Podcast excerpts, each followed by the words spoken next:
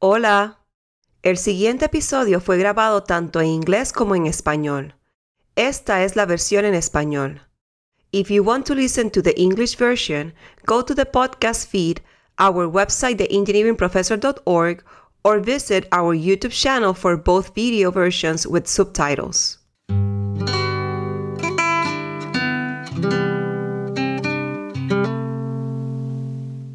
Como este tema de la importancia del multilingüismo en la ciencia, claramente es un tema que mueve muchas pasiones y que ha afectado a muchas personas porque el recibimiento del artículo, como tú dices, ha sido increíble, o sea, ha hecho que muchas personas empiezan a cuestionar cosas y ha apoyado también a varias personas a que intenten hacer sus propias cosas y que, y que de pronto les dé un poquito menos de miedo hacer algo en un idioma distinto al inglés.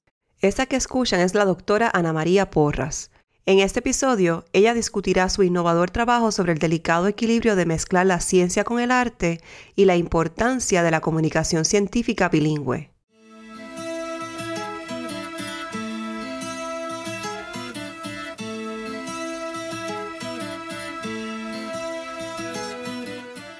Bienvenidos al podcast de Engineering Professor Speaks Education.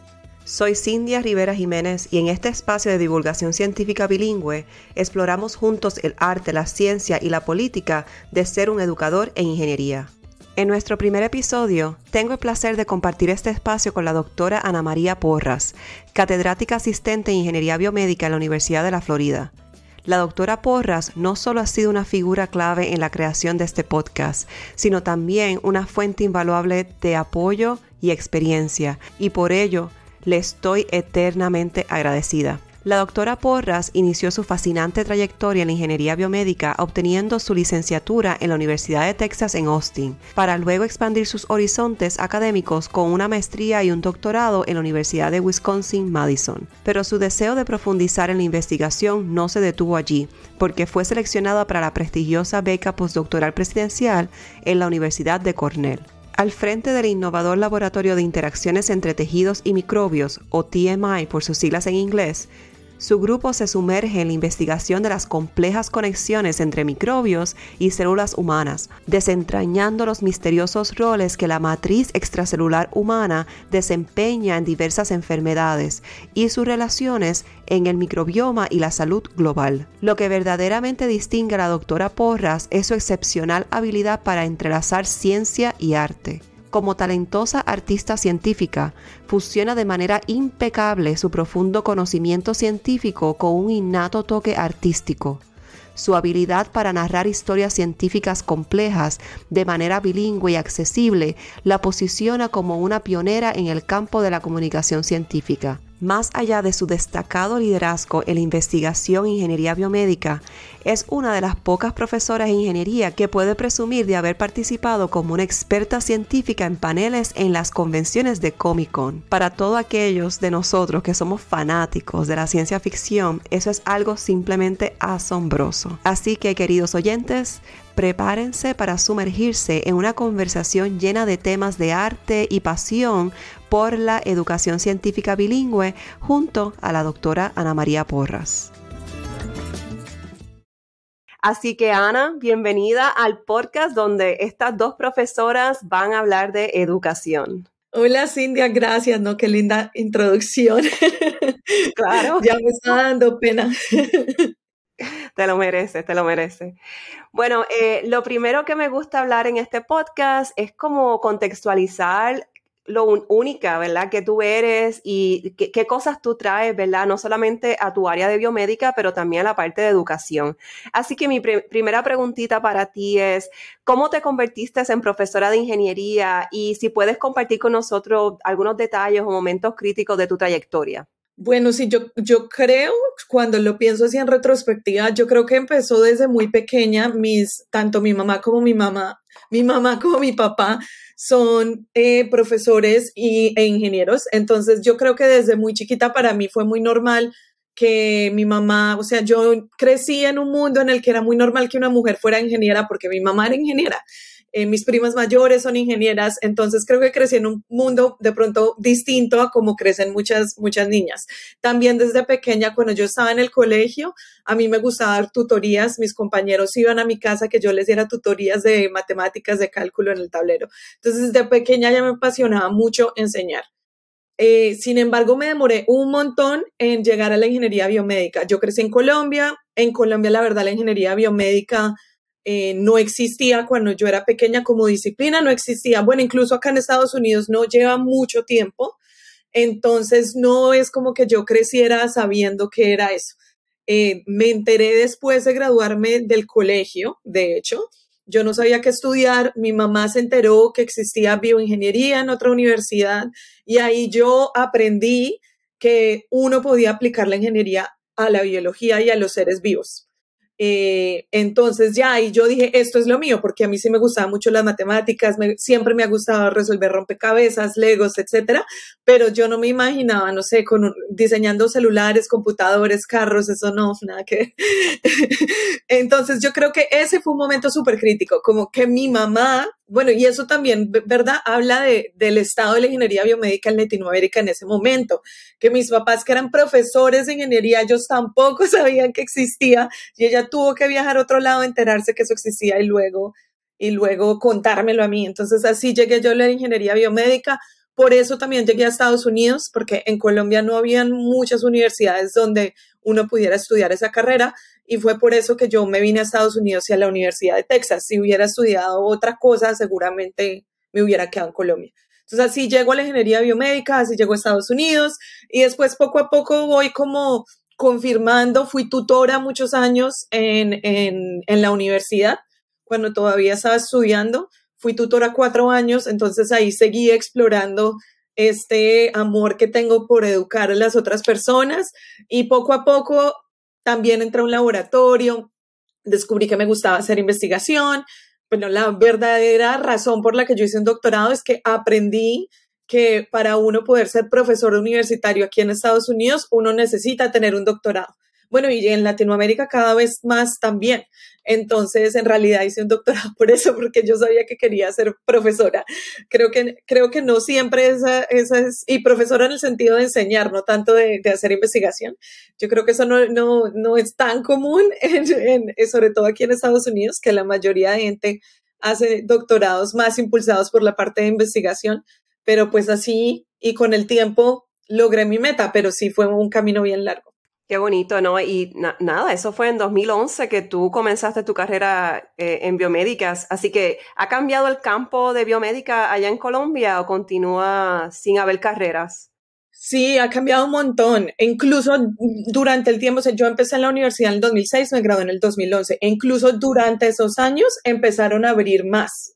Entonces ahora sí ya hay en más universidades y sobre todo en universidades que son de aún más alto nivel, como la Escuela eh, Colombiana de Ingenieros eh, en Medellín, también está la Universidad de los Andes en Bogotá, que tiene ingeniería biomédica. Incluso en mi ciudad, que en mi ciudad no había en Bucaramanga, no había ingeniería biomédica, ahora hay en la Universidad Autónoma de Bucaramanga, en la UNAM. Entonces, sí, hay el panorama mejorado, no solo en Colombia, sino en toda Latinoamérica.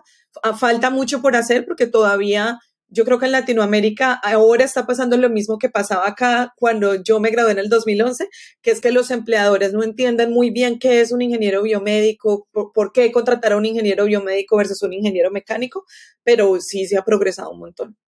Bueno, pues eso nos lleva a la próxima pregunta. Eh, si pudieses resumirlo brevemente, ¿cuál es tu investigación actual y qué te motivó a trabajar en eso? Esa, esa es una pregunta que me gusta mucho. Eh, bueno, yo cuando recién llegué a la ingeniería biomédica, eh, a mí me apasionó mucho un tema que se llama ingeniería de tejidos, que es esta idea de uno poder crear un tejido en el laboratorio y como dárselo a un paciente eh, en vez de, por ejemplo, tener que esperar un trasplante de un órgano o algo así. Y eso a mí me llamó mucho la atención, sobre todo porque yo tengo una prima que ya falleció, mi prima Joana recibió un trasplante de riñón. Y parte de la razón por la que ella falleció es porque eventualmente ese nuevo riñón falló y pues ya ella en la espera de un segundo trasplante falleció. Eh, entonces siempre me veía conociendo la historia de mi prima y su trasplante. Eso a mí de una vez como ingeniería de tejidos me encantó.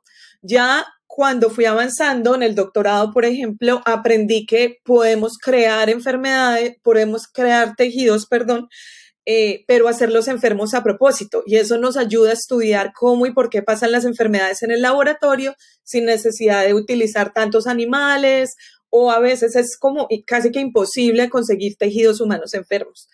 Y ya más adelante, entonces ahí llegué como la mitad de la descripción de mi laboratorio es esa. Nosotros diseñamos cosas que se parecen a tejidos enfermos en el laboratorio para estudiar por qué pasan las enfermedades. Ya cuando terminé mi doctorado, lo mismo que les digo, yo soy de Colombia y pues se supone que cuando tú piensas qué quieres hacer cuando seas profesor es pensar ya a súper largo plazo. Entonces, ¿qué te gustaría hacer en el futuro? Yo no sabía, pero lo que yo sí sabía era que quería tener la oportunidad de colaborar más con personas en Latinoamérica, en Colombia, como hacer algo más relacionado a la salud global. Y en un montón de preguntarle a la gente, ay, como, no sé, cómo podría combinar esto con salud global, tal vez con enfermedades tropicales. Todo el mundo me decía, ay, oye, la verdad no sé, es que nadie, la verdad en ingeniería de tejidos nadie está haciendo eso. Eventualmente llegué a trabajar con alguien que estudia la microbiota intestinal, que son las bacterias que viven en nuestros intestinos.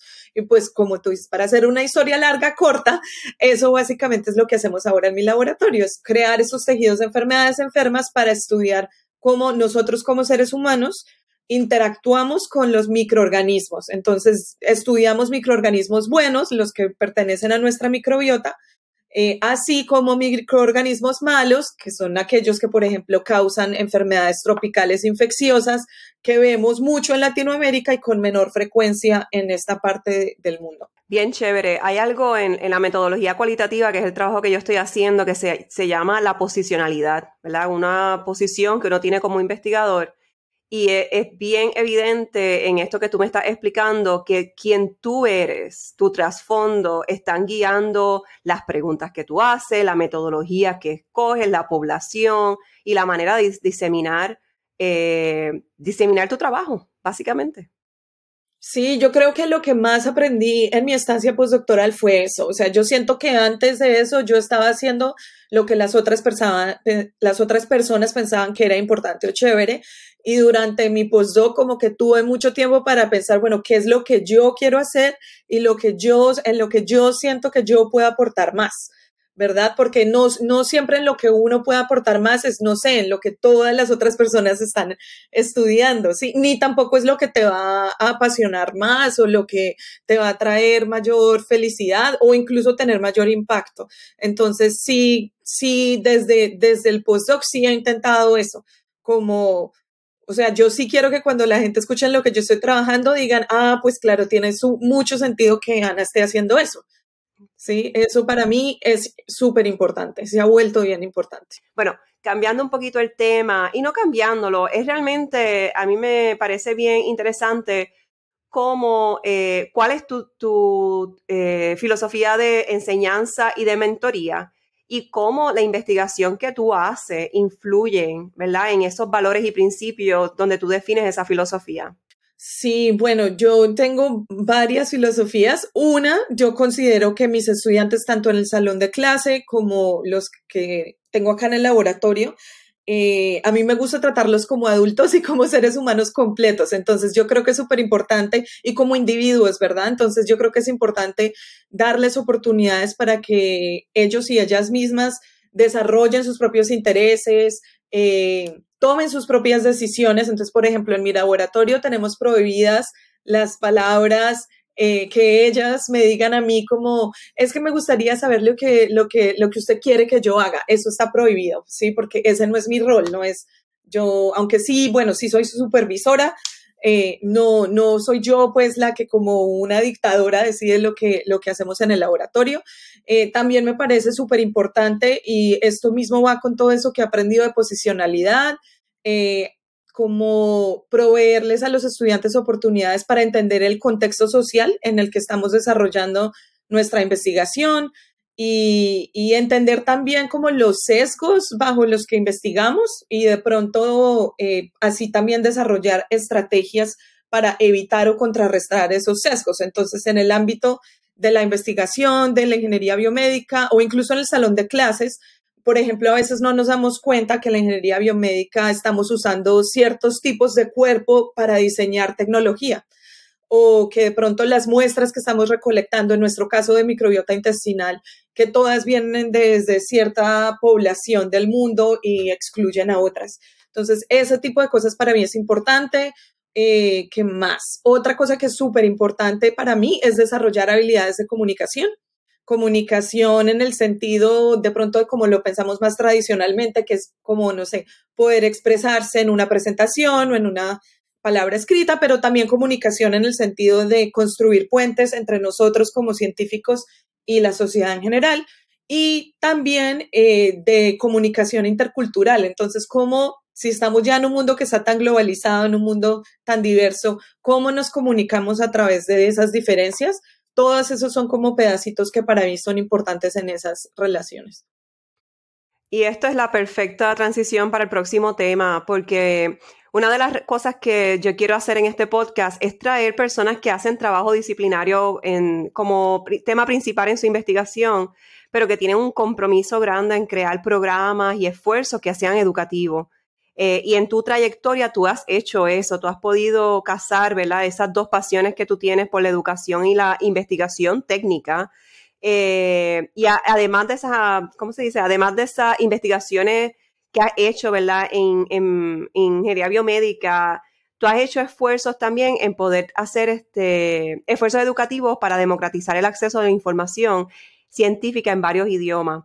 Y yo estoy particularmente interesada en un artículo que voy a poner en los show notes que ha sido visto por más de 30 mil veces, eh, un montón de downloads, como 3 mil downloads, citado 73 veces. Y este artículo es con tu colaborador, colaboradora, ¿verdad? Es colaboradora. Eh, ¿Cuál es el nombre de, ella? Melissa Cristina Márquez. Melissa Cristina Márquez, tengo el apellido aquí, así que el, el, artículo se llama Science Communication in Multiple Languages is Critical to its Effectiveness eh, y está en Frontiers in Communication, así que voy a poner un link para, para ese artículo en los show notes.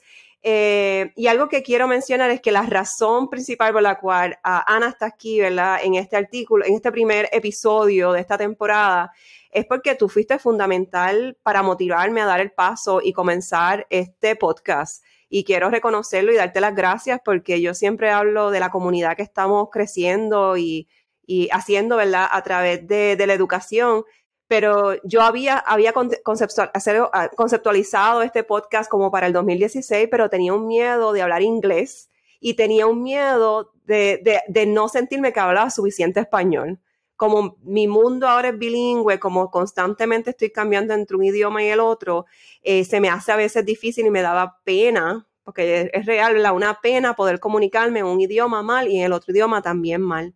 Así que después de leer este artículo, y hay otro artículo que voy a poner en los show notes, que es de Gajo y Bert Mood en 2018, que es en el mismo tema de Scientific Communication, me di cuenta que tenía que tirarme de pecho, como diríamos los puertorriqueños, y empezar a hacer esto, este trabajo que no, no es una experimentación, no sé cómo va a resultar, no sé si el formato le va a gustar a todo el mundo, pero es mi intención enseñar a las personas en la cabeza de nosotros, que nosotros estamos constantemente en español y en inglés, que podemos consumir ese contenido en ambos idiomas y comunicar ese contenido. Así que hablando de ese artículo eh, que tienes en Frontiers in Communication, ¿qué te motivó a trabajar este tema de democratización científica, del acceso a la comunicación y qué experiencias en particulares te motivaron a trabajar en esto? Sí, bueno, ese artículo surgió, bueno, y surgió además porque yo un día le escribí a Melissa por, por Twitter en un mensaje directo como, oye, quiero escribir sobre esto, ¿te interesa? Y, y así surgió, las redes sociales son muy poderosas. Eh, pero antes de eso, yo llevaba, ese artículo se publicó en el 2020 y para ese entonces yo llevaba dos años con un proyecto de divulgación científica que yo tengo, eh, que bueno, en español se llama Micromartes, en mi cuenta como anaerobias, me encuentran en todos lados, eh, y en ese yo uso bacterias que hago y microorganismos que hago en crochet para enseñarle a la gente eh, sobre distintos aspectos de los microbios que están dentro de nosotros y que nos rodean. Entonces ya tenía como dos años de experiencia en eso. yo originalmente empecé a hacerlo solo en inglés y fue una de mis primas la que me dijo como, oye, súper chévere lo que estás haciendo, pero no entiendo nada. Entonces ahí yo misma, como que yo misma me di cuenta como, oh, un poco de lo que tú estás diciendo, Cindy, me di cuenta como, wow, estoy ya tan acostumbrada a hablar en inglés que ni pensé en eso.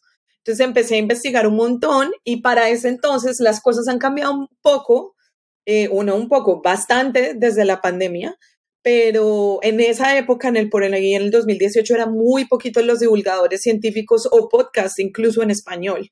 Entonces yo creé esta cuenta Narobias que es exclusivamente en español y empecé como, sí, a enfrentar un poco ese miedo de, ay, la verdad ni siquiera sé cómo se dice nada de la ciencia en español, me tocó aprender un montón.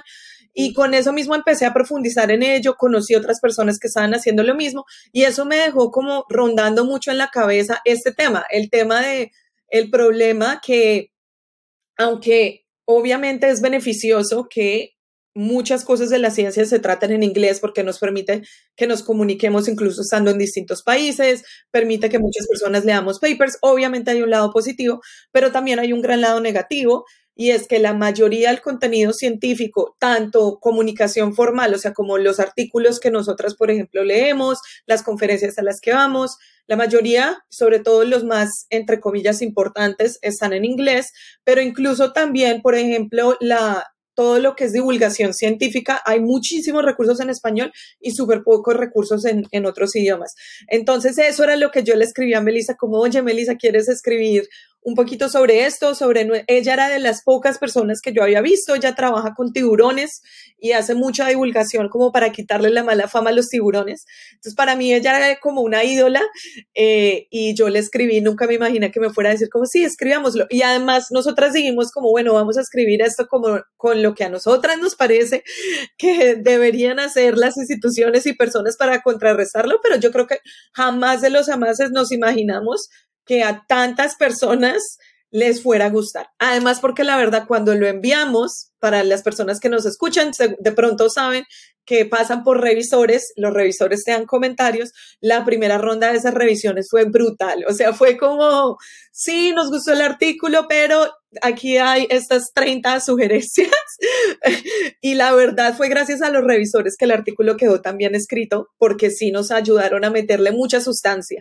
Eh, y nunca nos imaginamos, claramente es un tema como este tema de la importancia del multilingüismo en la ciencia, claramente es un tema que mueve muchas pasiones y que ha afectado a muchas personas porque el recibimiento del artículo, como tú dices, ha sido increíble, o sea, ha, hecho que, muchas personas empiezan a cuestionar cosas y, ha apoyado también a varias personas a que intenten hacer sus propias cosas y que, y que de pronto les dé un poquito menos de miedo a hacer algo en un idioma distinto al inglés. Maravilloso. Y para aquellos que quieran saber, el tema es la democratización del conocimiento y está relacionado a, obtener y diseminar ¿verdad? el conocimiento a través de, por muchas, por muchas audiencias, ¿verdad? que no solamente tienen que ser personas académicas o personas que, que, dominan un idioma en particular. Así que los exhorto a que lean un poquito más o que lean el artículo que lo vamos a poner en los show notes. Eh, otra preguntita que yo tengo sobre eso, eh, ¿cómo identificas las comunidades o audiencias que necesitan más acceso a esa información científica en varios idiomas y qué estrategia tú utilizas en tu divulgación científica? Muchas, esa es una súper buena pregunta. Yo siento que también esto es algo en lo que yo he evolucionado un montón con el tiempo. O sea, yo siento que cuando yo empecé hacer todo esto de divulgación, yo estaba más como, ay, yo, yo quiero hacer esto, entonces voy a, voy a hablar sobre microbios X y no necesariamente contaba una historia, era como aquí hay información interesante sobre los microorganismos. Y con el tiempo y sobre todo las lecciones que aprendí durante el COVID-19, durante el COVID-19, como se pueden imaginar, pues mi cuenta ya era sobre microorganismos, entonces ahí aprendí bastante más a escuchar. Entonces, lo bueno, por ejemplo, yo trabajo mucho en redes sociales, entonces en redes sociales eh, lo que yo considero es importante es como aprender a entender tu audiencia, que no siempre va a ser en redes sociales, a veces uno crece y después se da cuenta, oh, wow, me sigue un montón de gente nueva con nuevos intereses eh, que es distinto, digamos, si tú estás físicamente yendo a una comunidad, eso es otra cosa. Pero al menos en redes sociales, pues lo chévere es que puedes interactuar y, vas empezando a aprender como qué es lo que quieren saber. Entonces empecé a usar mucho los stickers de preguntas, eh, poner atención en los comentarios, la gente que quería saber. Cuando empezaron las vacunas, claro, eso sí fue el boom. Eh, mucha gente quería saber un poco más sobre las vacunas, cómo funcionan, son seguras o no, cuál, cuál metodología se usa para saber si son seguras o no.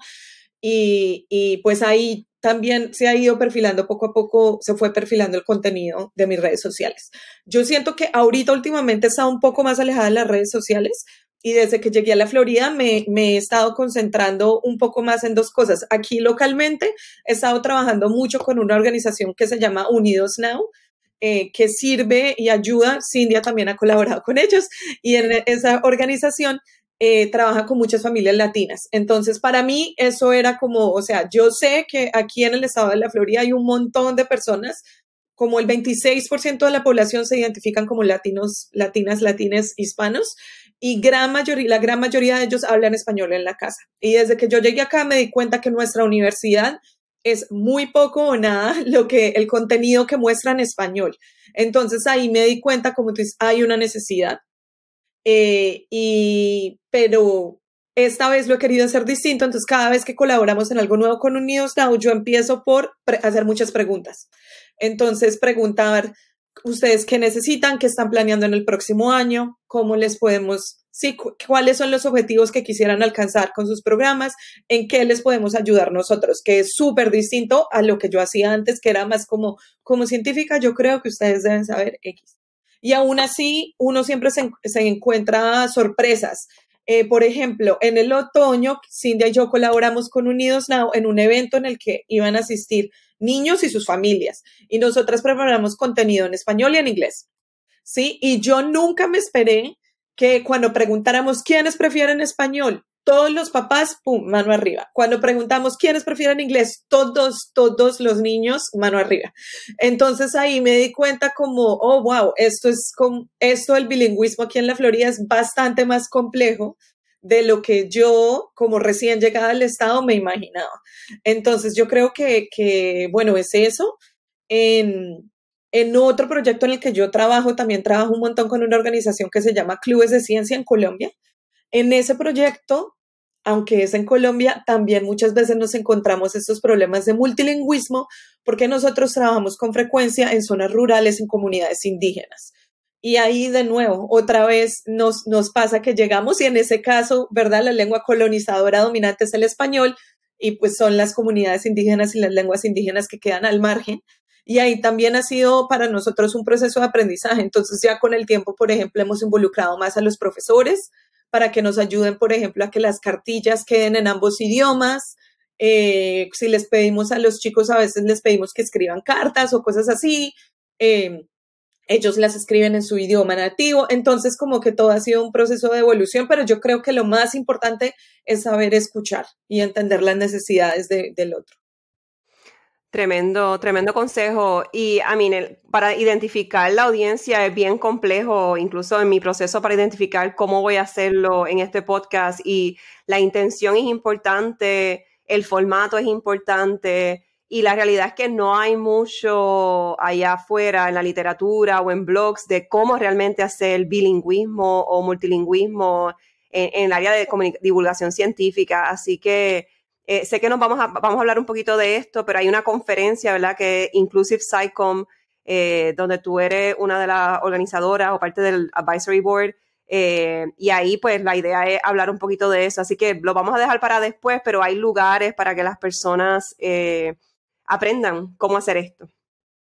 Bueno, me gustaría saber ahora sabe, todo suena bien bonito, todo suena como que bien eh, alentador, pero todo hay desafíos, ¿verdad? Eh, y hay diferentes retos que, que, pues, como académicos, académicas, ¿verdad? Este, tenemos que manejar dentro de la descripción de trabajo.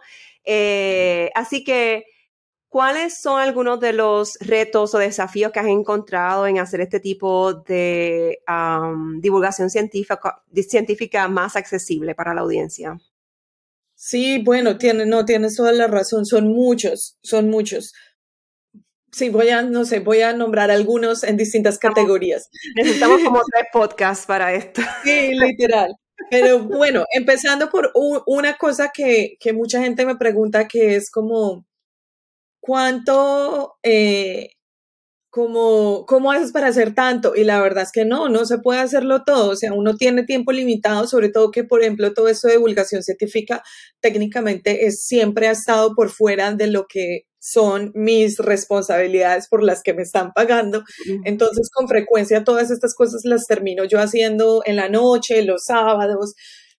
Entonces, encontrar tiempo para hacerlo es complejo y, y tampoco, justo hace, hace dos semanas estaba en un panel eh, sobre arte y divulgación científica, como esa intersección, y alguien nos preguntó, ¿a ustedes cómo financian todo esto? Y nosotros como, la verdad la mayoría de veces lo hacemos gratis, eh, como que no, no hay muchos fondos para, para esto. Esa es una, una cosa, falta de tiempo, falta de dinero.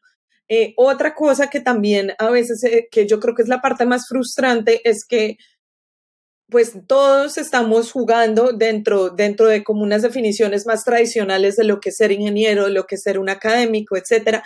Y aunque muchas de estas definiciones están en el proceso de cambiar y están evolucionando, eh, la academia todavía es un mundo bastante tradicional. Entonces, eh, aunque digamos yo investigue sobre comunicación científica o otras personas del área de la divulgación científica reconozcan mi trabajo no es considerado como investigación tradicional dentro de mi disciplina, la ingeniería biomédica. Entonces eso a veces también es frustrante porque a veces siento como que, o sea, tengo que hacer el doble, triple de trabajo, o sea, tengo que hacer un montón de cosas, ser una superestrella en mi investigación y disciplina técnica para que me acepten toda esta otra parte de, de mi identidad profesional eh, como algo que es importante, valioso, reconocido.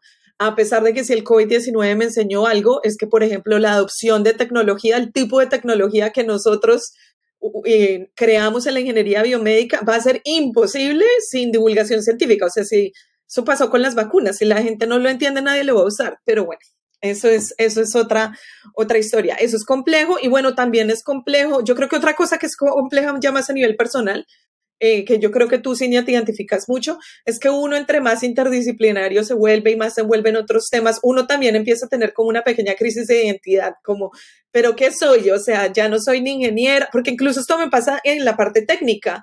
Sí, porque yo estudio microbios, pero en, en los currículos de ingeniería biomédica ni siquiera enseñan microbiología. Entonces es como, pues, ¿qué soy? Microbióloga, ingeniera, divulgadora científica, artista, profesor eso también a veces es, es un poco complejo como de navegar todas estas cosas al mismo tiempo.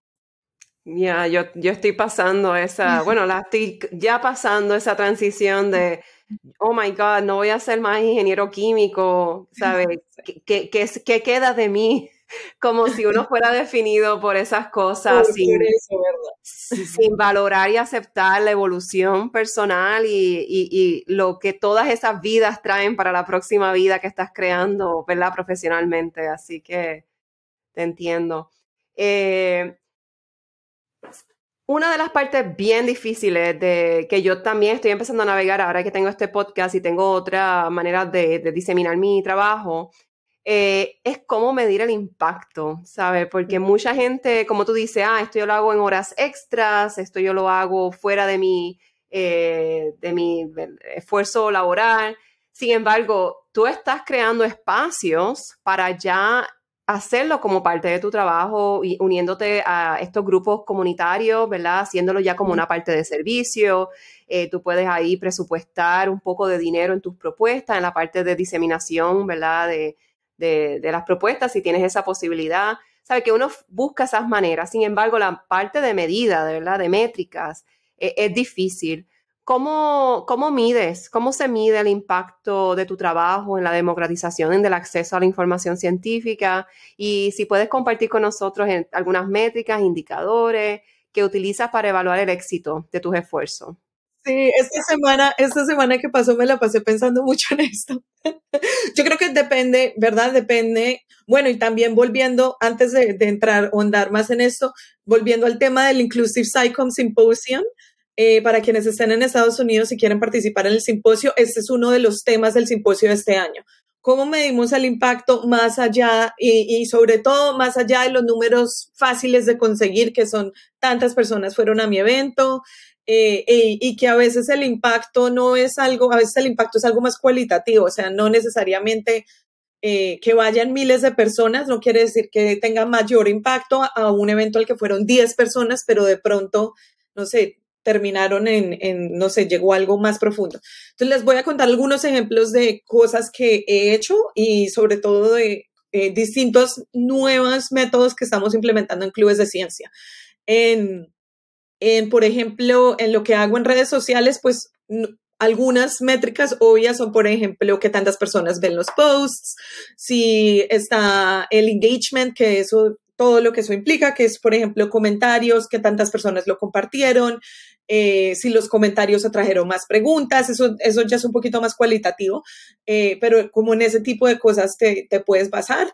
En mi caso, yo antes usaba mucho las historias, entonces uno también podía ver, ah, bueno, a qué punto dejaron de ver las historias, o sea, ahí ya demasiado largo, demasiado aburrido, entonces ahí puedes ir viendo durante el COVID-19, lo más difícil de hacer en divulgación científica es cuando tú quieres que la persona, como resultado de haber interactuado con tu contenido o de haber participado en tu actividad cambie su comportamiento. Eso es lo más difícil. Eso se considera como, o sea, que vote de otra manera, que se vacune.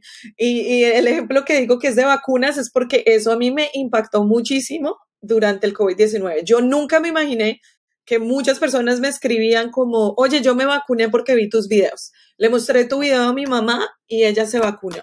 Yo no sé qué, eso a mí me impactó muchísimo. Es algo que nunca ni siquiera hubiera pensado que podía lograr con mis videos.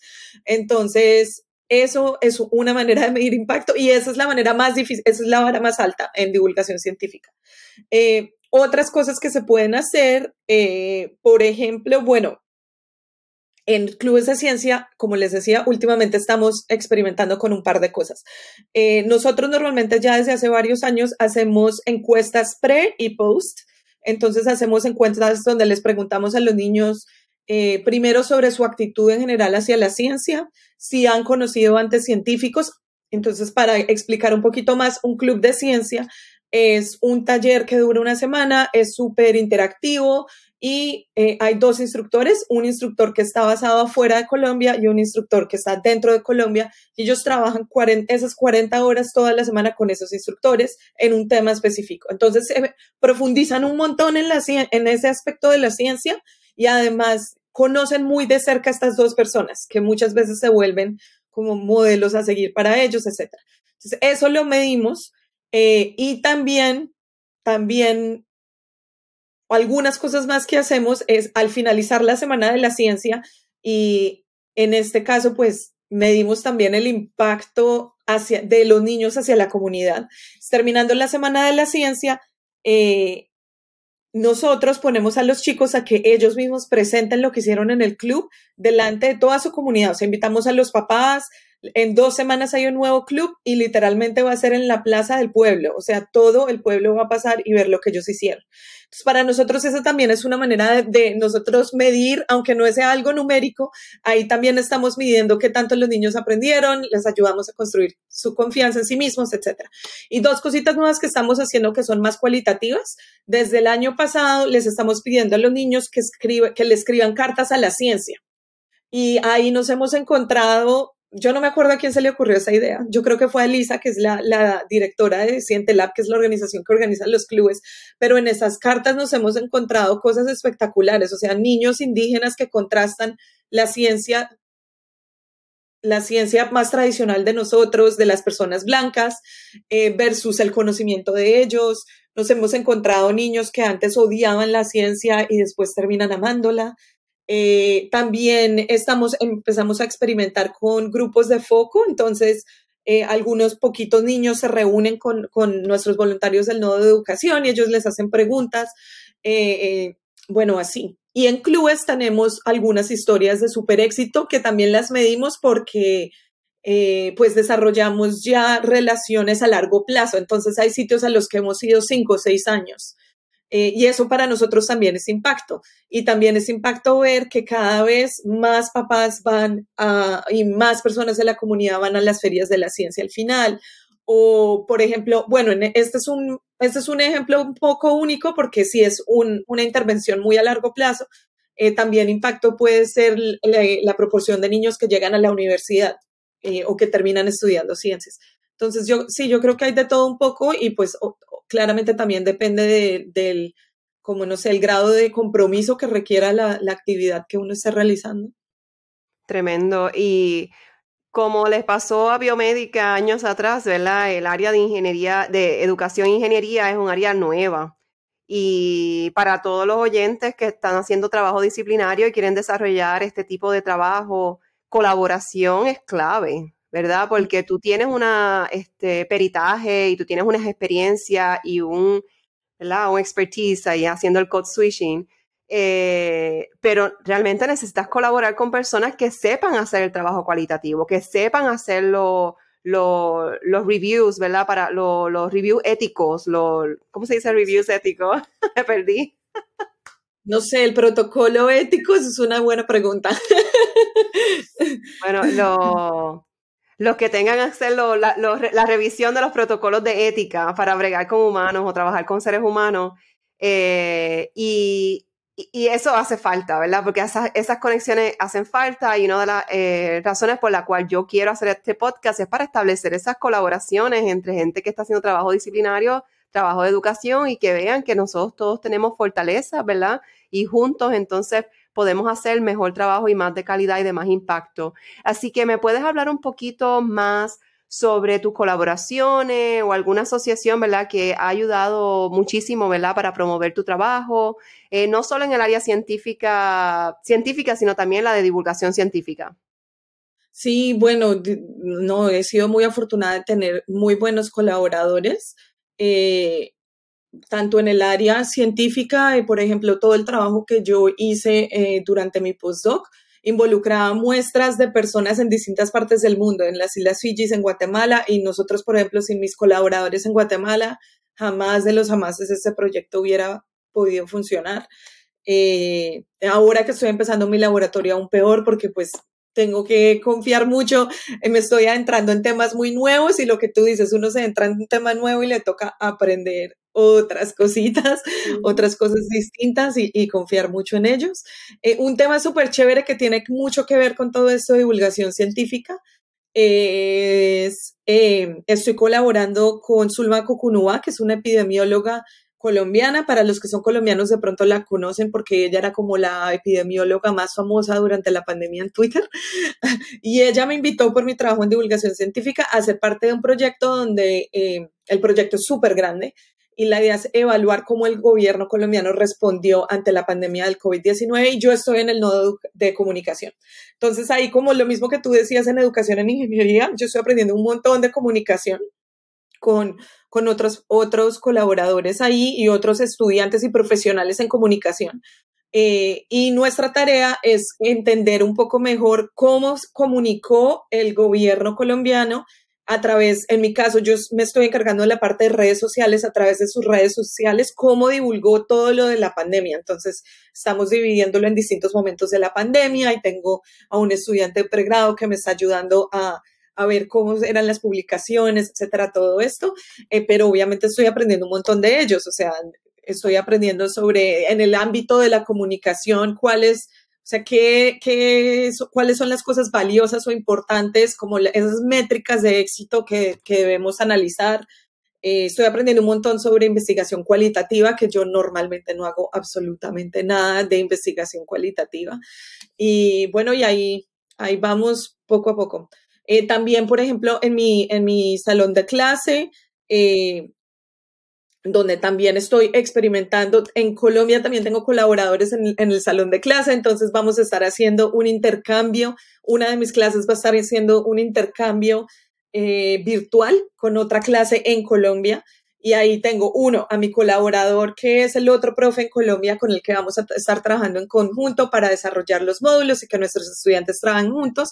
Y también tengo colaboradoras en el Centro Internacional acá de, de la Universidad de la Florida, que ellas fueron las personas que desarrollaron el instrumento para poder evaluar si mis estudiantes sí están mejorando sus habilidades para comunicarse entre dos culturas. Entonces, sí, lo que tú dices es súper es súper claro, o sea, zapatero a sus zapatos. Uno va aprendiendo, pero sí tiene que confiar en la gente que sabe. Sí, eso es bien, bien importante, ese, ese advice que estás dando. Y cuando la gente habla de comunicación, quiero que sepan que no es comunicación necesariamente gente que trabaja como frente a las cámaras, dando las noticias. La gente de comunicación tiene que saber cómo colectar data, analizarla temáticamente, producir resultados, saber diferentes métodos de trabajo social y data social porque bregan con personas para poder eh, colectar esa data, es importante saberlo. Total, y con, e, con ella, eh, con ellos he aprendido que sí, claro, obviamente tú es comunicación social y te enseñan lo que uno piensa que es comunicación social, te enseñan a presentar, a escribir, pero detrás de eso hay un montón de teoría, o sea, ella me explicaba que hay un montón de distintos tipos de noticias, entonces eso es en parte lo que vamos a hacer, que cómo es la narrativa de yo no sé qué, yo no sé qué, quién es el personaje principal, o sea, hay un montón también de ciencia, ciencia social detrás de eso que, uno no tiene ni idea. Tremendo. ¿Cómo visualizas el futuro en la comunicación ah, científica y la accesibilidad multilingüe? Uy, esa es una, qué buena pregunta. Bueno, a mí me gustaría un futuro donde haya menos barreras entre nosotros, los científicos, pues las personas expertas y, el resto de la comunidad, ¿verdad? muchas veces la gente dice como, y el público en general, pero eso yo creo que nos separa a nosotros como, como académicos, científicos, ingenieros de la, como, del público general y nosotros también somos parte del público general. Eh, como vimos en el COVID-19, como es súper importante ser ciudadanos científicamente, eh, no, pues no ser analfabetas en el sentido de la ciencia y estar un poquito más informados. Y me gustaría una ciencia y una divulgación más cercana y, que use el lenguaje más cercano al lenguaje de la gente. O sea, incluso en español, yo siento que a veces los científicos nos comunicamos y pareciera que estuviéramos hablando chino, porque decimos un montón de palabras que, que no tienen nada que ver con el, el día a día de las personas. Eso, eso me gustaría un montón.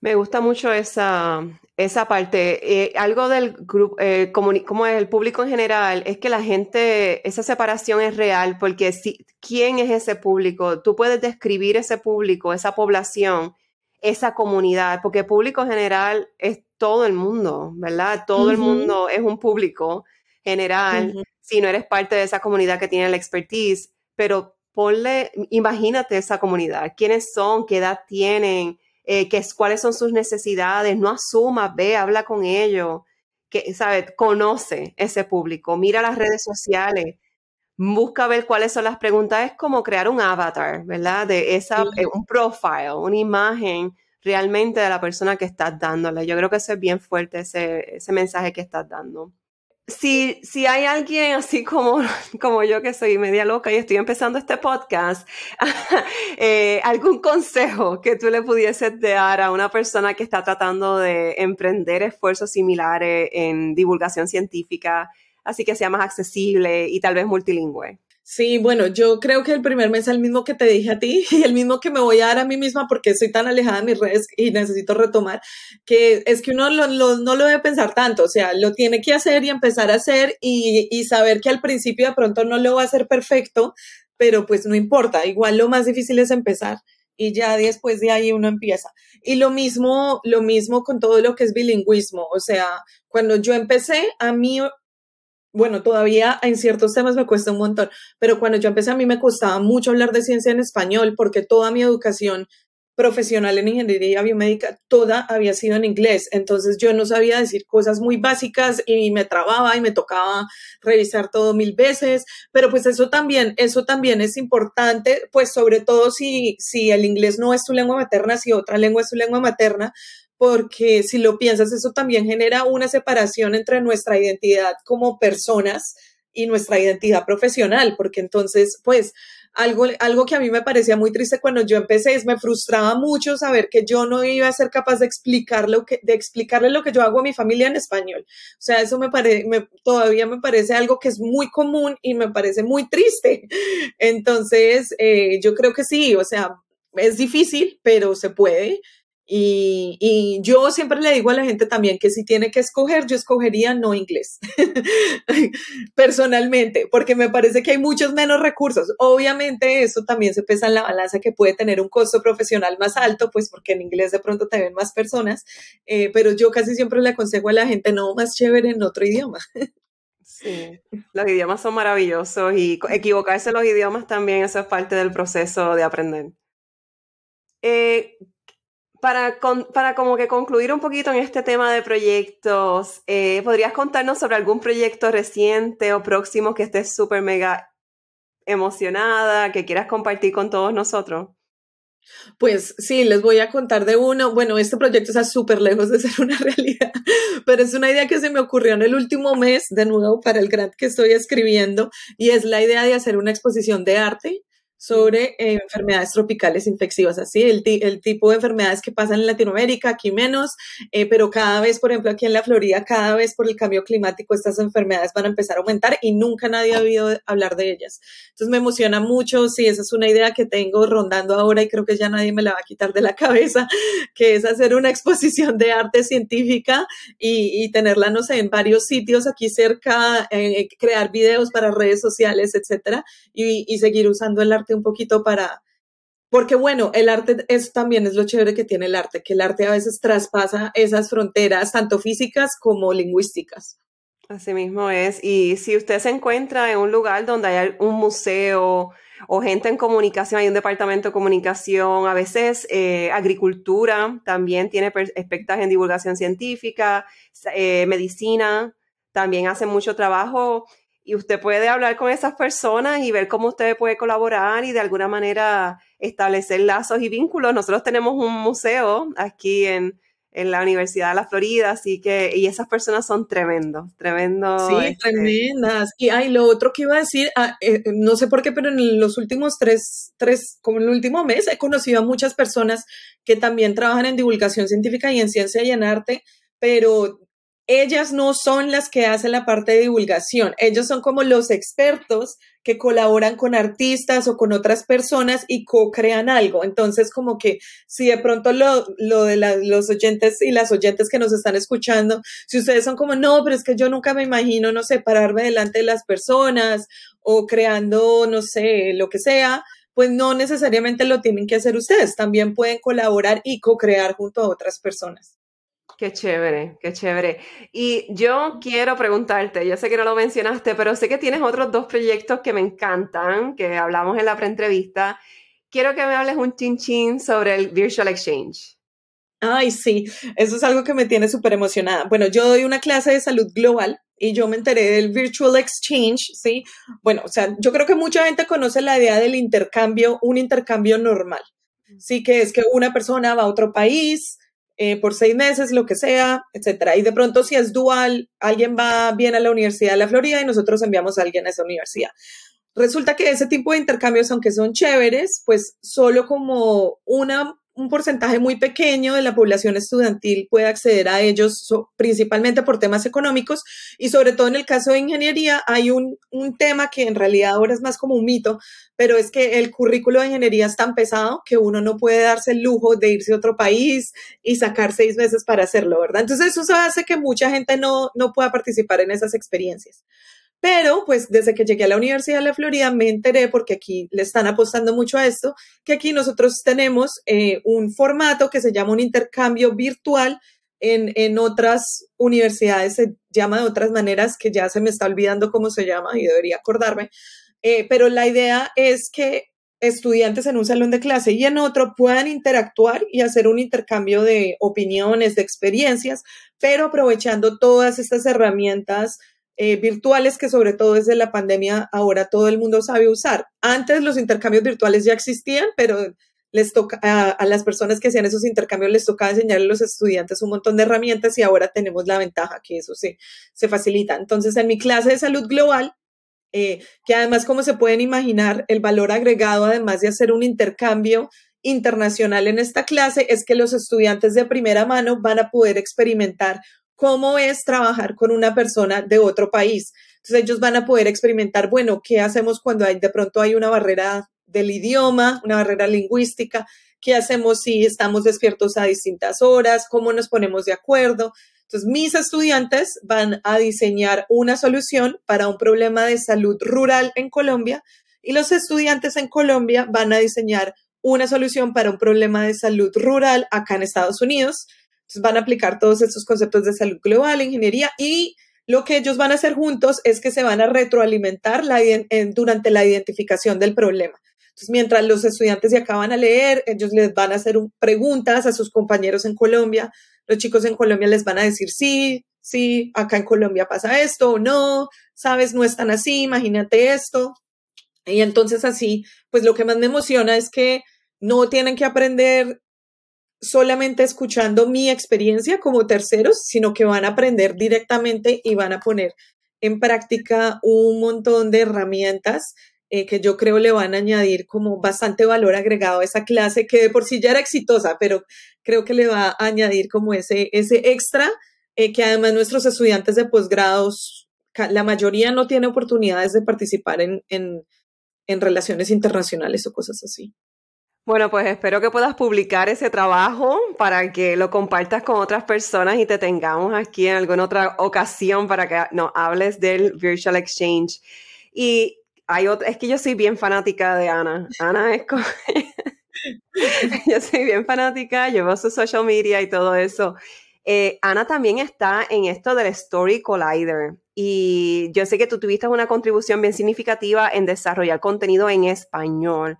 ¿Puedes decirnos qué es esto del Story Collider y, y, y si tienes algún proyecto todavía con ello? Sí, sí, sí, súper. El Story Collider me encanta. Bueno, yo ahora soy parte del board eh, de la junta como que los aconseja de, la organización, pero el Story Collider es una organización eh, que tiene como dos ramitas. Una es montar un montón de shows donde las personas van a contar historias sobre ciencia. En Colombia eso se llama cuenteros. Entonces esas personas cuentan una historia personal eh, que tenga algo que ver con la ciencia y no siempre necesariamente son sobre ciencia. Puede ser algo que les pasó, digamos, una de mis historias favoritas es alguien que cuenta cómo reaccionó cuando un cocodrilo le mordió el brazo mientras estaba haciendo investigación y todo lo que le pasó por la cabeza en ese momento. Yo, eh, hablando de Inclusive Psychom, el simposio, la primera vez que fui a ese simposio fue la primera vez que oí del Story Collider en el 2019 fue mi primer show, quedé enamorada y inmediatamente me acerqué y les dije como, ay, ¿ustedes alguna vez han hecho un show en español? Eh, porque ellos también tienen podcast, entonces me puse a escuchar los podcasts, todo estaba en inglés. Entonces ahí, la primera vez que les pregunté eso, me dijeron, no, pues sí lo hemos pensado, pero la verdad es que es muy difícil. Es muy difícil porque tendríamos que tener productores, porque las, pues es una organización aunque sin ánimo de lucro, es bien profesional, o sea, alguien te produce la historia y te enseña a contarla. Pero no es muy difícil, no tenemos como productores tan fluidos en español, yo creo que por ahora no. Entonces, avanzamos un poquito más, avanzamos año y medio, entra la pandemia, Story Collider, claramente la mayoría de, de sus ingresos vienen de hacer shows en vivo, y obviamente pues eso muere en la pandemia. Entonces empiezan a transicionar hacia algo más virtual, empiezan a, como investigar otras maneras de generar ingresos. Y ahí, no, yo estaba en otro programa de las embajadoras IFDEN para la mujer y la niña en la ciencia y nosotras teníamos acceso a unos fondos que podíamos invertir en, lo, en el proyecto que quisiéramos desde que eh, promocionara esta participación de las mujeres y las niñas en la ciencia. Entonces, cuando Story Collider dice, bueno, embajadora, si alguna quiere hacer un show con nosotros, vale tanto, hagámoslo. Entonces ahí yo dije, ay, pues Originalmente todo se iba a ir a clubes de ciencia, pero como estábamos en pandemia y parecía que no podíamos viajar, eh, esto de clubes de ciencia se empezó a poner la cosa más gris y yo dije, no, pues voy a invertir la mitad de mi dinero en Story Collider eh, y luego la otra mitad eventualmente la ejecutamos en clubes. Entonces con Story Collider yo les dije, bueno, ¿qué pasa si yo pago? si yo pago y pago todo el costo del show, podemos hacer un show en español. Y eso fue lo interesante, que ahí dijeron como, bueno, es difícil, pero pues intentémoslo. Pues pero pues dale, si tú pagas, dale. Entonces hicimos el primer show. Bueno, en ese show en realidad mi rol fue solamente prácticamente financiarlo y dar la idea. Entonces la idea, la, ese primer show era sobre historias de mujeres inmigrantes en la ciencia que era lo, pues, como tú dices, posicionalidad como muy desde mi experiencia de vida. Eh, y lo hicimos virtual, como más de 100 personas fueron virtualmente, cuatro cuenteras, eh, y fue tan exitoso que después, sin, sin yo estar involucrada, sin nada que ver, ellos hicieron tres más virtuales, yo fui cuentera en uno de ellos, o sea, ellos mismos, Story Collider consiguió sus propios fondos. Hace un año, en julio, eh, yo también tuve el honor de ser una de las cuenteras en el primer show en persona en español. Y entonces, pues, a través de que yo insistiera tanto y un poquito de capital para empujar la idea, eh, logramos que la organización reconociera la importancia y el valor de esos espacios en español, sobre todo aquí en Estados Unidos, que es el segundo país con más hispanoparlantes del mundo. Pues si alguno de nuestros oyentes tienen acceso a alguna compañía que quiera hacer una pequeña inversión en este tipo de trabajo de alto impacto, ya saben. Sí, literal, ya saben. Y, y lo que les digo, yo soy la Junta Story Collider y les puedo decir que si les interesa, porque ahora también hacemos, en Story Collider también hace talleres para enseñarle a gente a contar historias y puede ser incluso en el contexto académico. Entonces, si les interesa tanto en inglés como en español, eh, me escriben, nos escriben y yo les pongo en contacto con, la persona correcta. Excelente. Bueno, pues como que para recapitular y terminar un poquito nuestra discusión, eh, ¿qué consejos o recomendaciones ofrecerías a aquellos que recién comienzan sus carreras como profesores de ingeniería y quieren unir su trabajo técnico con educación? Bueno, yo, al menos lo que me ha funcionado a mí es yo pienso en qué es lo que a mí me inspira, qué es lo que a mí me parece que, nos falta en el currículo de ingeniería y parto por ahí. Eh, también creo que es importante entender los recursos que están disponibles en el campus de una, eh, porque obviamente todos tenemos tiempo limitado, entonces, en el caso de la Universidad de la Florida, nuestro centro internacional es magnífico, gigante, entonces obviamente usa sus recursos un montón. Capaz que donde ustedes, nosotros por ejemplo tenemos el Departamento de Ingeniería en Educación, entonces eso también nos permite hacer cositas de pronto más ambiciosas y, pues con, con eh, métricas de evaluación más chéveres. Eh, pero identifiquen, yo creo que uno, uno muchas veces se concentra en el impacto, esto lo escuché alguna vez, ya se me olvidó de quién, pero fue en el mundo de la divulgación científica, que uno se concentra en el impacto en términos de números. Entonces uno a veces como quiero llegar a 50 mil personas. Y, y esta persona, que no me acuerdo quién era, siempre decía, tu esfera de influencia de hecho es como tienes más poder, entre más cerquita estés a ti mismo, o sea, tu familia, tus amigos, las personas que están más cercanas a ti, ahí está tu esfera de influencia. Unos a veces se quiere ir súper lejos, pero en realidad es en la comunidad de uno donde uno puede hacer más, más. Entonces, yo creo que eso y también que no les dé miedo seguir su, su propio camino. A veces la gente no le apoya a uno, pero no importa, porque cuando uno ya lo logran, ya no les importa, ya se les olvida que no le apoyaron. y ya te ponen en revistas, en, el website, eso no importa. Bueno, Ana, tú eres una persona súper dinámica y súper ocupada, pero a la misma vez eh, tengo la, fortuna de conocerte personalmente. También tomas tiempo para ti y vas y haces tu crochet o vas y a, a, nadar, que te gusta nadar y hacer tus cosas que te hacen realmente feliz. Ferozmente un montón de libros semanalmente. Así que, ¿qué herramientas, recursos, estrategias tú tienes para ser más efectiva en tu trabajo y tener ese balance personal? Bueno, yo creo que una que he intentado aplicar más, más recientemente es eh, de vez en cuando, eso lo acabamos de hacer ayer con mi laboratorio, de vez en cuando es, es bueno analizar cómo estás gastando tu tiempo. Entonces, como una semana entera, uno mirar, ah, es, gasté demasiado tiempo en eso y como reevaluar. Eso ha sido algo que ha sido bien bueno para mí. Eh, como tú dices, yo leo un montón. Eh, mi doctora, desde pequeña leo un montón, pero el último año de mi doctorado dejé de leer y me prometí a mí misma que nunca más lo dejaría de hacer. Entonces yo leo todas las noches y últimamente también en la mañana, pero todas las noches antes de dormir. Eso para mí es súper importante porque yo tengo una tendencia a seguir pensando en lo mismo, en lo mismo, en lo mismo, en lo mismo. Y entonces eso me ayuda como, porque normalmente leo no ficción, o sea, yo leo cosas de fantasía, de mundos distintos y ahí ya como que me desconecto. Y yo creo que lo más importante es tener una red, o al menos para mí, tener una red de apoyo en la que tengo el placer de incluir a Cindia, pero yo creo que es importante tener familia, amigos, eh, gente obviamente en la academia, pero también gente por fuera de la academia. Eh, por ejemplo, los jueves, ahorita más tarde, tengo un un club de lectura con mis amigas de toda la vida del colegio. Yo creo que todas esas cosas son bien importantes porque, pues no sé, yo, al menos para mí, uno a veces termina como que, Dios mío, es el fin del mundo si no logro hacer X, Y o Z, y cuando sales como de esa burbuja de tu trabajo, te das cuenta que en la vida, o sea, la vida es mucho más que eso y lo que tú decías hace un rato, o sea, uno es mucho más que su trabajo, uno es mucho más que ingeniero, profesor, investigador todo eso, yo creo que la perspectiva ayuda mucho. Y yo creo que esa es la clave, ¿verdad? Nos, no estamos definidos por nuestro trabajo, ¿verdad? Somos eh, seres humanos, no somos seres que estamos haciendo definidos por ese trabajo. Así que eh, gracias, gracias por compartir eso.